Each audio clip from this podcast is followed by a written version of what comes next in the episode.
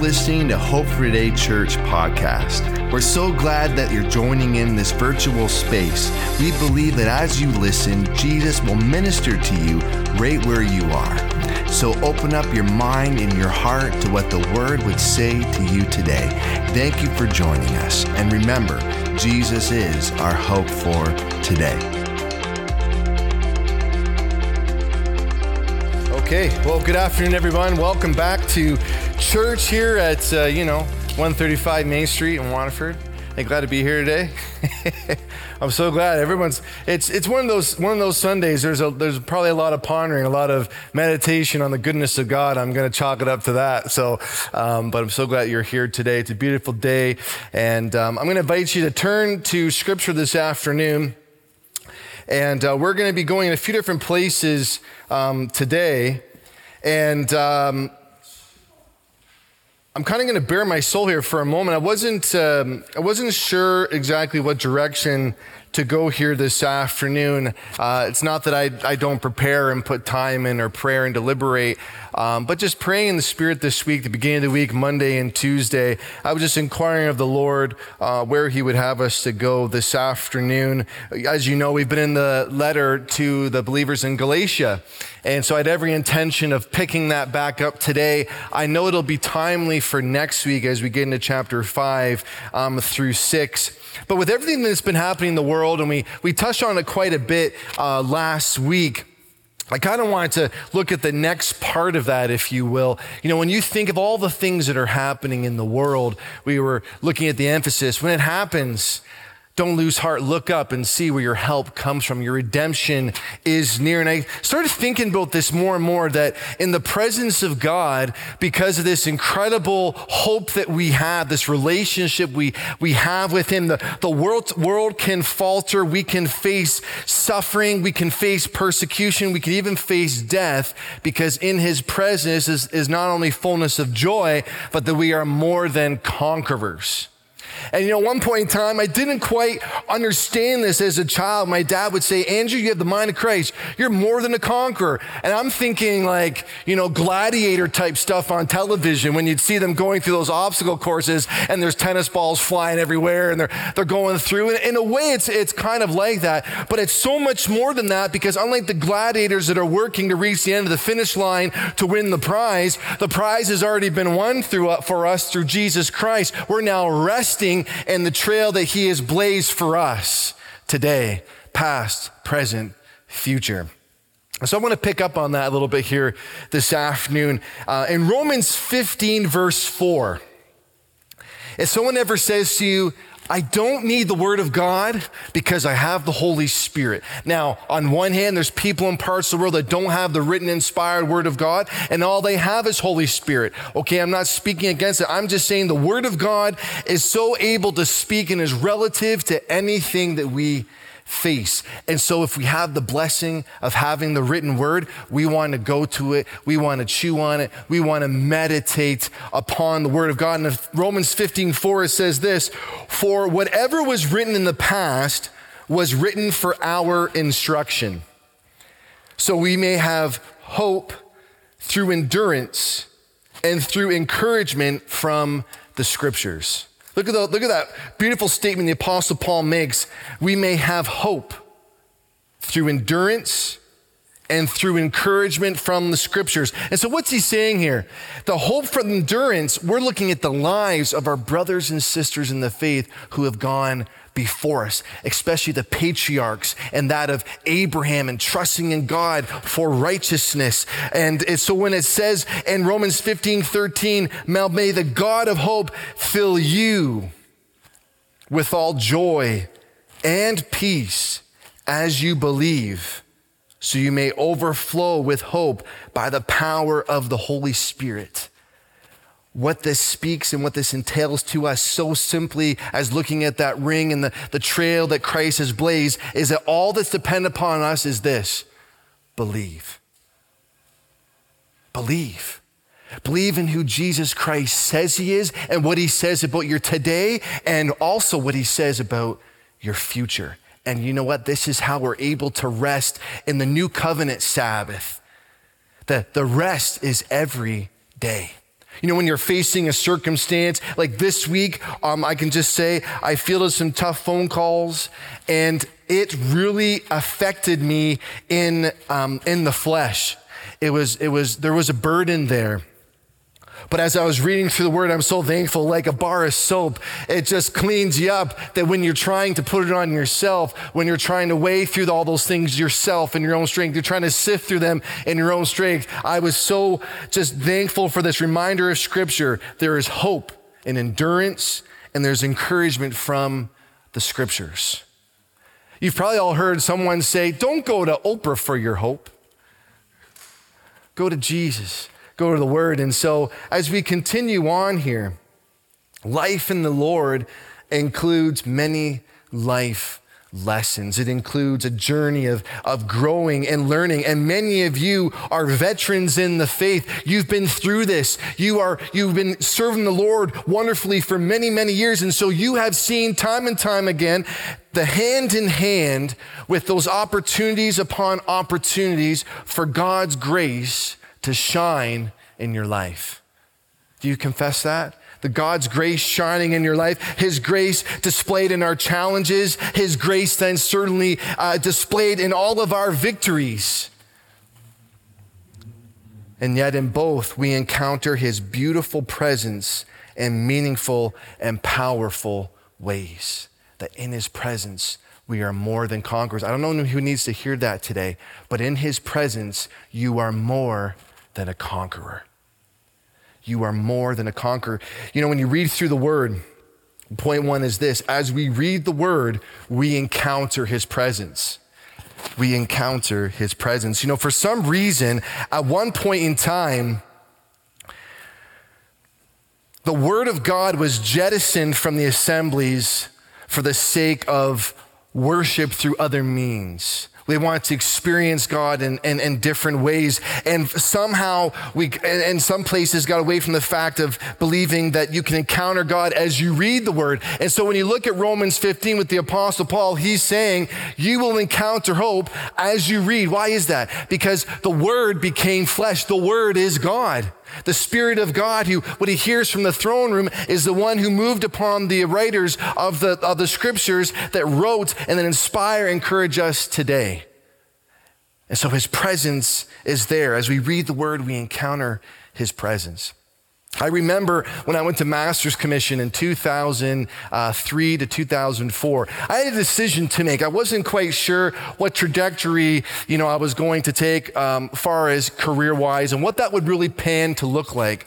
And what I mean by that is, as a, as a young man, um, I had a desire and a call to be used of God, and I believed it was pastoral ministry.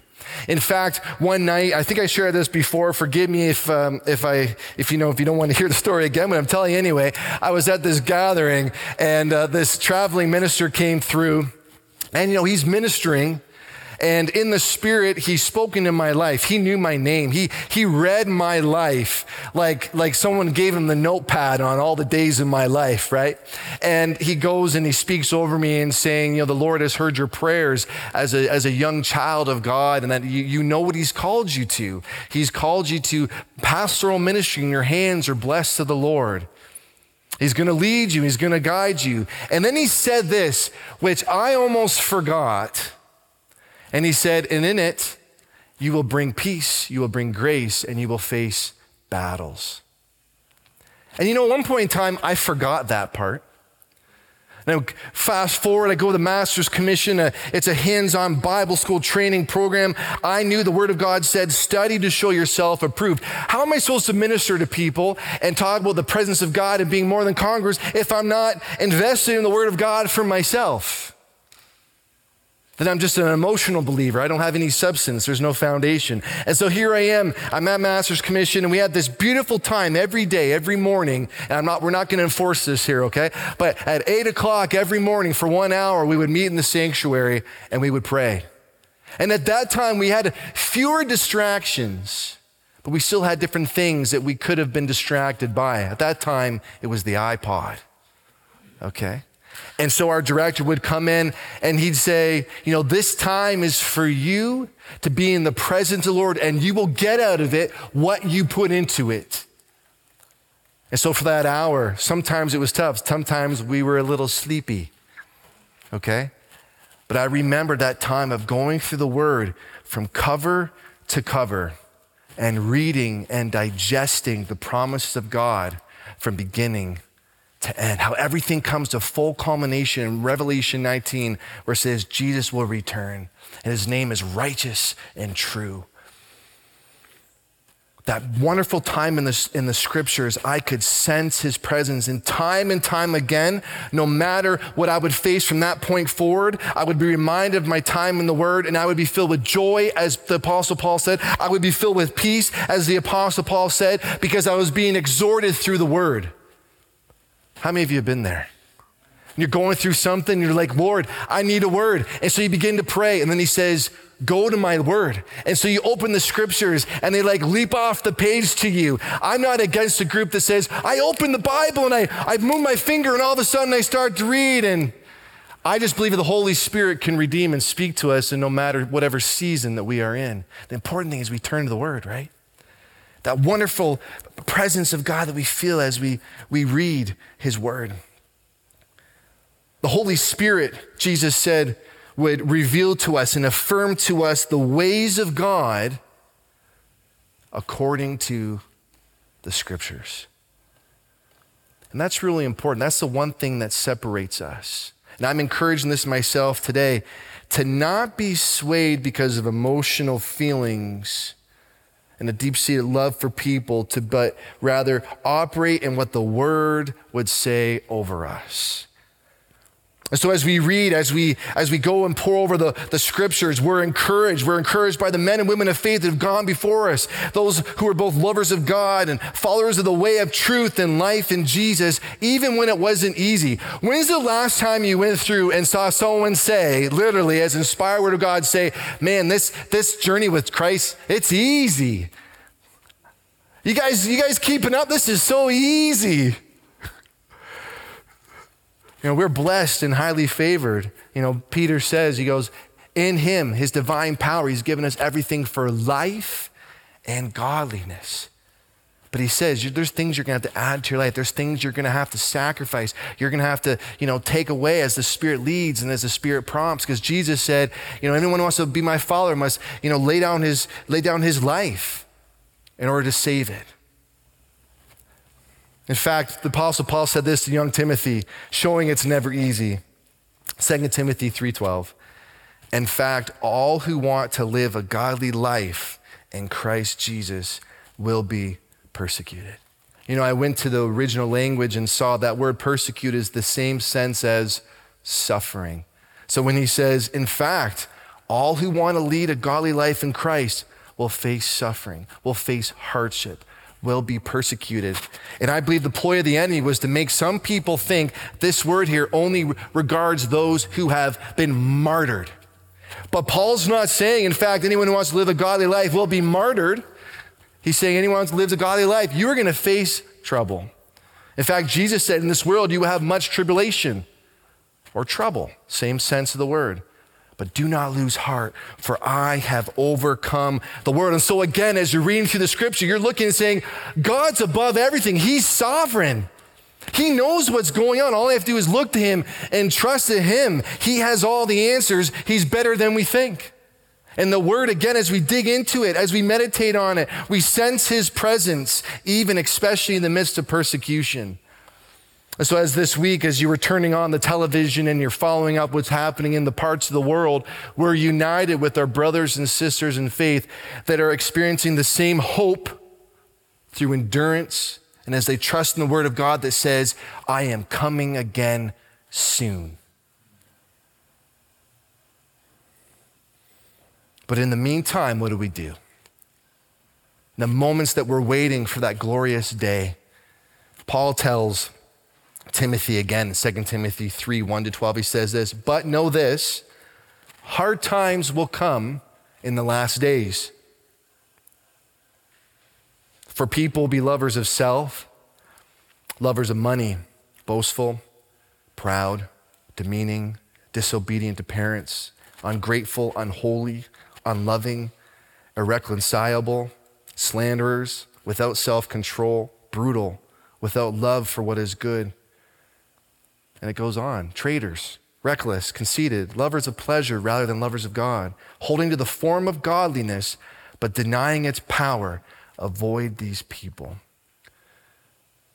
and here this hit me. You know when you're reading scripture and certain things almost like large print, like the mouse goes over it and you would you would enlarge that font to make emphasis, is that the Holy Spirit just really put upon my heart to show these things don't have to be when you lean into the power and presence of God. These things don't have to be your life. You don't have to operate in a place of being unloving, ungrateful, disobedient, proud, boastful. The Lord works with us in all those things. He's gracious, isn't he? Thank God our situation, our salvation is not dependent upon our works. Because if it was, we're all in deep trouble. Because as I said this week, I had difficult conversations. And I can be certain I didn't keep my cool in every single one of them. Holding the form of godliness, but denying its power avoid these people.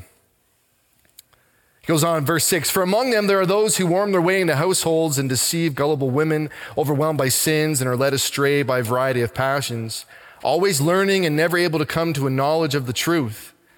Just as Jannes and Jambres resisted Moses, so also they resist the truth. They are men who are corrupt in mind, worthless in regard to faith, but they will not make further progress. Make focus on this part. They will not make further progress, for their foolishness will be clear to all, as was the foolishness of these two. But here, Paul, he's like telling young Timothy, don't get down in this. Don't stay in the dumps on this thinking like, like uh, you know, this is heavy or something. He says in verse 10, as true as it is, but you have followed my teaching, your conduct, purpose, faith, patience, love, and endurance, along with the persecutions and sufferings that came to me in Antioch what persecutions I also endured, and yet the Lord rescued me from them all. In fact, all who want to live a godly life in Christ Jesus will be persecuted. That's the context. All of that sets up that statement.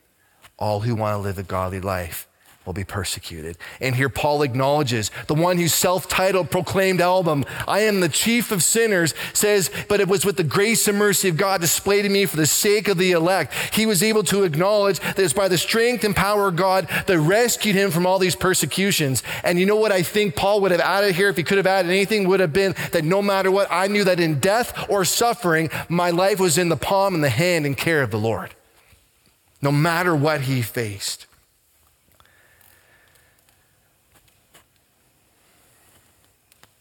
We face challenges. We face suffering. Again, as we look and see what's happened our brothers and sisters in Israel, they're facing the literal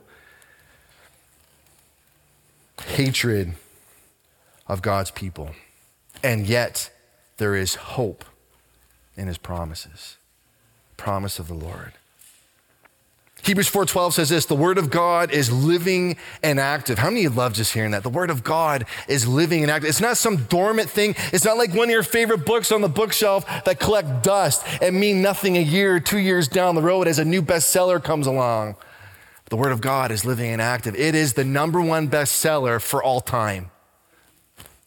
It is true, it says. It's able to speak to dividing soul and spirit, joints and marrow. That means it knows all about you and how you can overcome.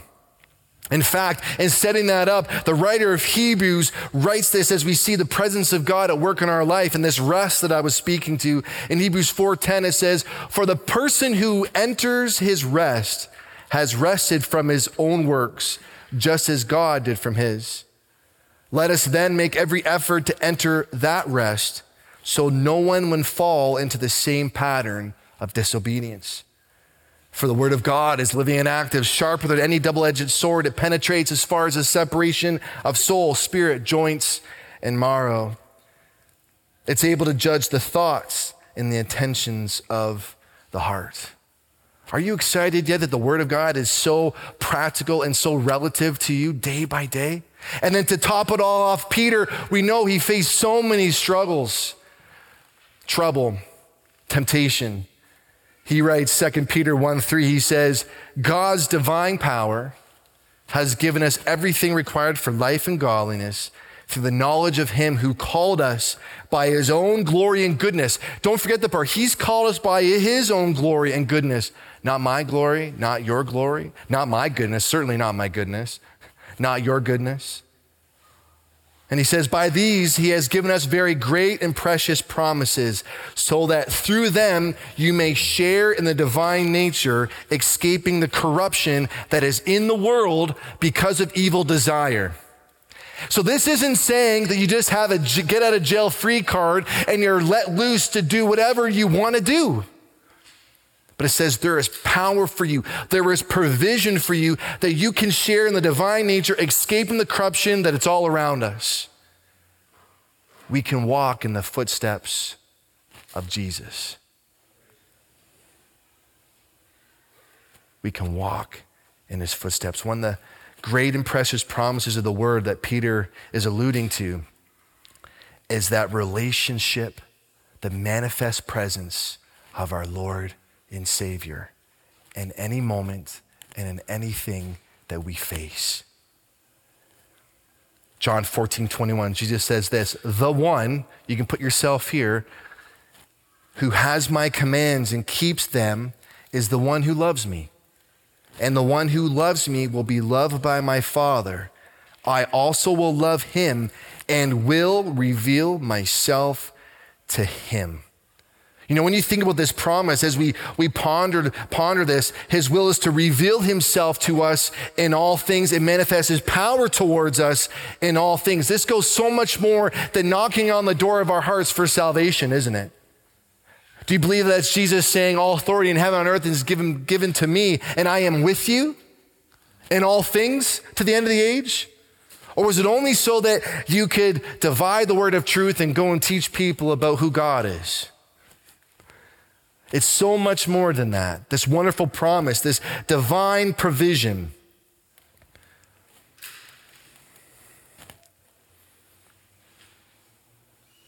But sometimes, Sometimes we, maybe perhaps we get wrapped up in life, like Jesus said in the parable, where the, the things of this world can spring up and seek to choke us out. The hardships. And we get to look to different counselors and, and different words, grasping at straws, if you will. But there again is the provision of the Holy Spirit that Jesus said in 1426 the counselor, the Holy Spirit will, that I send in my name will teach you all things and remind you of everything that I taught you. And if that's not enough, the beloved disciple continues in 1 John 2 27. As for you, the anointing you receive remains in you. You don't need anyone to teach you. Instead, this anointing teaches you about all things. And I put this in big bold print. And what is true is not a lie just as it has taught you, remain in him. And so, what I preach about that is any given moment of any time, because you have the mind of Christ, my dad used to remind me, you can know his will and purpose in any given situation all the time. When we're designed for him to reveal his purpose in our life, he will answer you. That's what he's promised. He will reveal what is true and what is a lie. And you don't need anyone to teach you. But sometimes, you know, the Holy Spirit does? The Holy Spirit tugs. The Holy Spirit prompts. I've been there and I'm like, no, not right now, Holy Spirit. I'm busy. And then you know what he does? He sends a brother or sister in the Lord that has the same Holy Spirit who cares about you and then says, What would the Lord say to you? You know what? What's, what's going on? This covering, this authority. I am so grateful in my own life, and I hope you are too, about this relationship, this power of presence of being more than a conqueror in Christ, that therefore we can walk as Christ walked. He was, he was all those seeing what the Father was doing in a situation. When he would see needs, when he would see circumstances, he said, I only do what I see my Father doing. And so when people would come to him with tremendous faith, like the woman with the issue of blood or all the other stories, he would say, God, you're up to something. And Jesus paid attention and saw them moved in their faith. And he said, Because of your faith, you've been healed. Because of your faith, you've been forgiven. Thank you, Jesus. Thank you, Jesus. And yet, I put this in bold print because I don't want to forget this part, so it made sense. and yet, we know full well it's the same word that we read as we as we encounter the, the presence of God. It speaks to us. God's disclosure to us says, I understand that you grow tired. I understand that you encounter temptation. I understand because Christ says, I've been there. I can empathize with all that you face because we have a high priest, priest who went through everything that we face and he understands that we fall short. He never did, but he knows what we face. We can never say, God, you don't know what it's like. You don't know what it's like to face ridicule. He's faced the ridicule on a scale that we will never comprehend. The point that people hated him so much, they wanted him to bear the most horrific cruci- or, or punishment the world had ever seen up to that point. And yet he did it for you and I because he knew we would fall short of the glory of God. But by that finished work, it is finished. Thankfully, Jesus didn't fall short on that cross. And because of his love displayed to us through that work on the cross, we don't have to make up this margin of error. I put this in extra, extra large print. We don't have to make up that. He paid it all that error, that sin, past, present, future. That's how we're more than conquerors.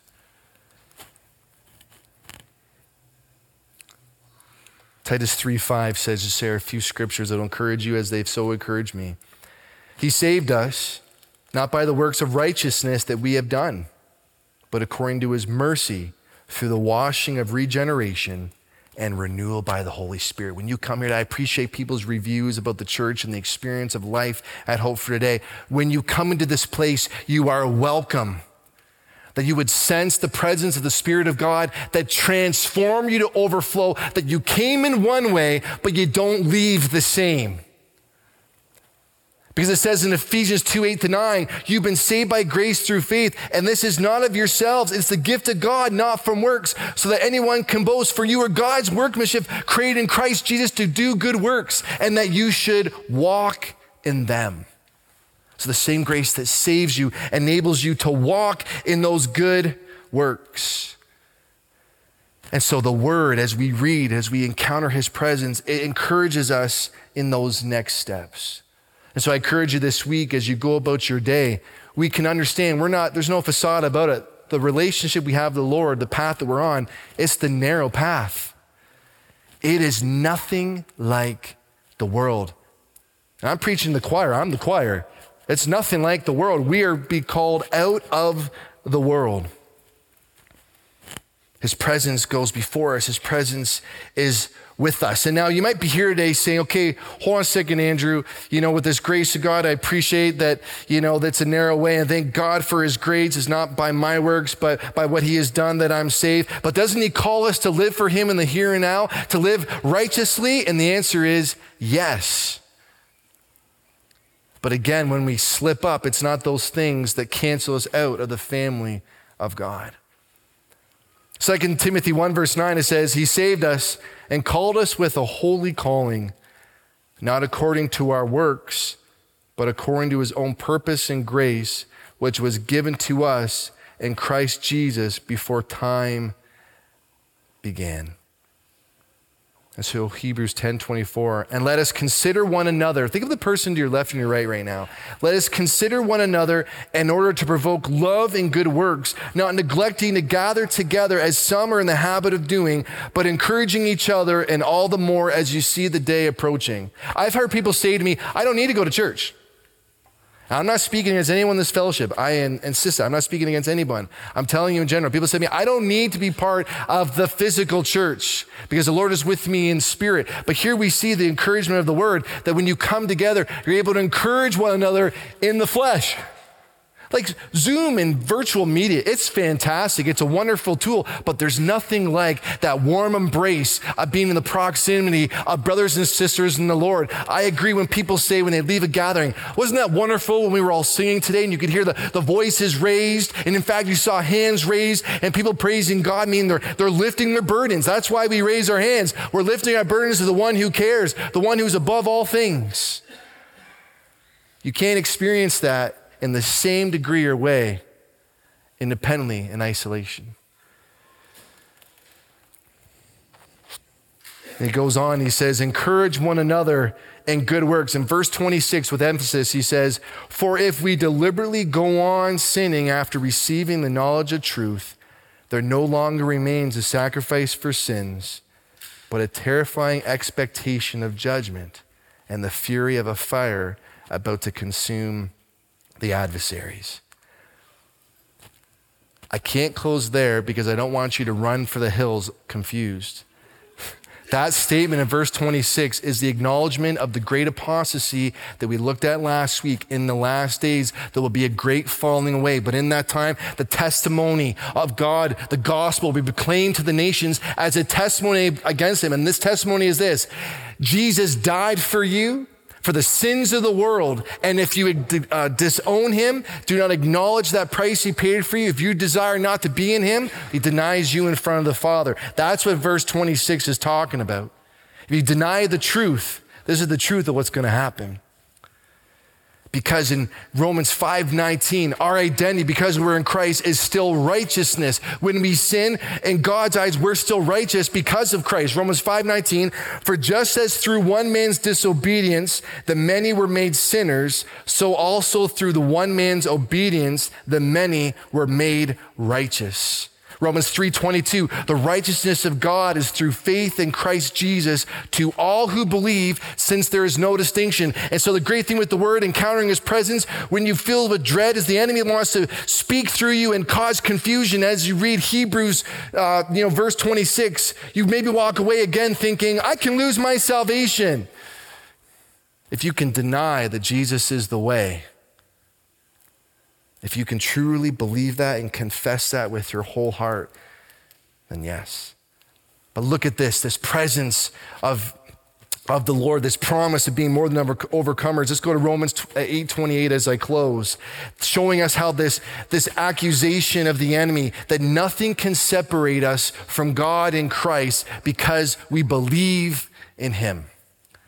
Romans 8 28 says, We know that all things work together for the good of those who love God and who are called according to his purpose. For those he foreknew, he also predestined to be conformed to the image of his son, so that he would be the firstborn among many brothers and sisters. And those he predestined, he also called. And those he called, he justified, which means to be made right with God. And those he justified, he glorified. What then are we to say about all these things? If God is for us, who is against us?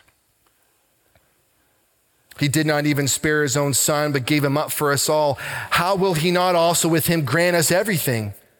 Who can bring an accusation against God's elect? God is the one who justifies. Who's the one that condemns? Christ Jesus is the one who died, but even more has been raised he also has the right hand of God interceding for us. And Paul says, For who can separate us from the love of Christ? Can affliction, distress, persecution, famine, nakedness, danger, or sword? As it is written, because of you, our relationship with the Lord, who He is, what He represents. We are being put to death all day long. We're counted as sheep to be slaughtered. But no, in all these things, we are more than conquerors through Him who loves us.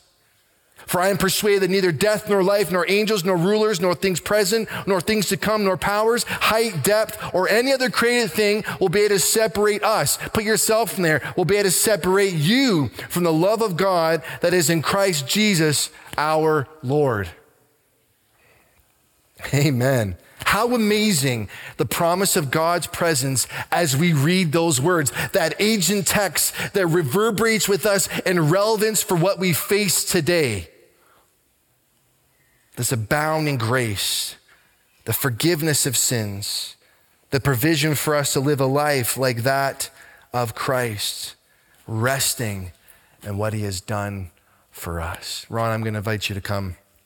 Resting and what He has done for us. I want to encourage you this week that whatever you face, whatever conversations you have, rest in what you have in Jesus, who you are in Jesus. That emphasis when he says, whether in suffering, and you understand the full array of what that can look like, and even in death, that you are with him. You are united with him. You can feel like your whole world is collapsing before you, but you can rest assured that you've entered his rest, and no one can take that from you. Unless, of course, you can deny that I don't want your rest, Lord. I want nothing to do with you. I want no part of you, Jesus. But you know the truth. And why would you ever do that? Amen? Thank you, Jesus. Amen. Thank you, Lord. He says, Those who love me will follow me will keep my commands.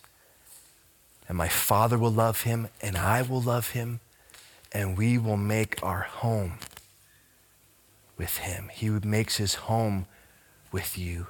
And so this week, as you're in his rest and as Ron team prepares to lead us in response, allow him to do the work that only the Lord can do. And sometimes he brings a broom and he sweeps things out. And sometimes he brings that reassuring, you know, hand on your shoulder and saying, I'm with you. Keep on the good fight. Keep the faith. There's so many things our loving Father says to us and speaks over us. Don't miss it. That you'll be filled with hope and joy and peace by the overflowing of the Holy Spirit as you believe in Jesus. Amen. Ron, would you lead us?